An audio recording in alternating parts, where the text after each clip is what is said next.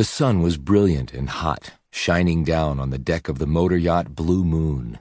She was 240 feet, 80 meters of sleek, exquisite powerboat, remarkably designed. Pool, helipad, six elegant, luxurious guest cabins, a master suite right out of a movie, and an impeccably trained crew of 16. The Blue Moon and her owner had appeared in every yachting magazine around the world.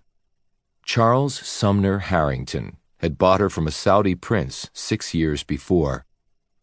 He had bought his first yacht, a 75 foot sailboat, when he was 22.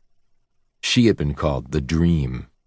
24 years later, he enjoyed life on his boat as much as he had then.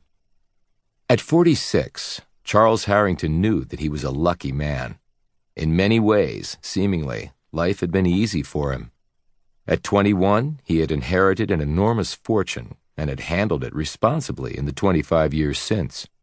He had made a career of managing his own investments and running his family's foundation.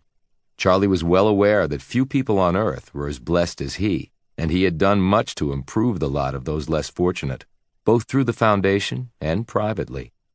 He was well aware that he had an awesome responsibility, and even as a young man, he had thought of others first. He was particularly passionate about disadvantaged young people and children. The foundation did impressive work in education, provided medical assistance to the indigent, particularly in developing countries, and was dedicated to the prevention of child abuse for inner city kids.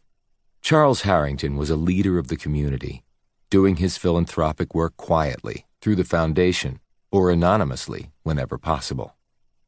Charles Harrington was a humanitarian and an extremely caring, conscientious person.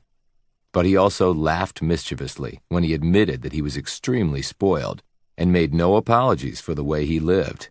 He could afford it and spent millions every year on the well being of others and a handsome amount on his own. He had never married, had no children, enjoyed living well, and when appropriate, took pleasure in sharing his lifestyle with his friends. Every year, without fail, Charlie and his two closest friends, Adam Weiss and Gray Hawk, spent the month of August on Charlie's yacht, floating around the Mediterranean, stopping wherever they chose. It was a trip they had taken together for the past 10 years. It was one they all looked forward to and would have done just about anything not to miss. Every year, come hell or high water, on August 1st, Adam and Gray flew to Nice and boarded the Blue Moon for a month, just as they had done on her predecessors every year before that. Charlie was usually on the boat for July as well, and sometimes didn't return to New York until mid or even late September. All his foundation and financial matters were easily handled from the boat. But August was devoted to pure fun, and this year was no different. He sat quietly, eating breakfast on the aft deck, as the boat shifted gently, at anchor, outside the port of Saint Tropez. They had had a late night the night before, and had come home at 4 a.m. In spite of the late night, Charlie was up early, although his recollections of the evening before were a little vague. They usually were when Gray and Adam were involved. They were a fearsome trio, but their fun was harmless. They answered to no one. None of the three men were married, and at the moment, none had girlfriends. They had long since agreed that, whatever their situations, they would come aboard alone and spend the month as bachelors, living among men, indulging themselves.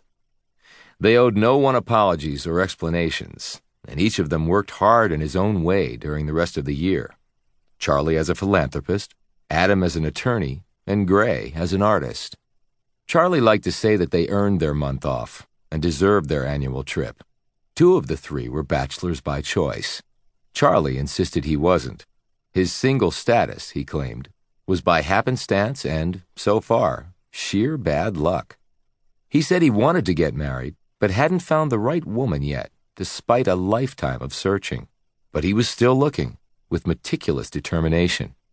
He had been engaged four times in his younger days, although not recently, and each time something had happened to cause the wedding to be called off, much to his chagrin and deep regret. His first fiancée had slept with his best friend three weeks before the wedding, which had caused a veritable explosion in his life. And of course, he had no choice but to call off the wedding.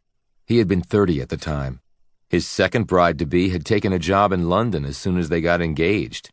He had commuted diligently to see her, while she continued to work for British Vogue, and could hardly make time to see him while he waited patiently in the flat he'd rented, just so he could spend time with her. Two months before the wedding, she admitted that she wanted a career and couldn't see herself giving up work when they got married, which was important to him.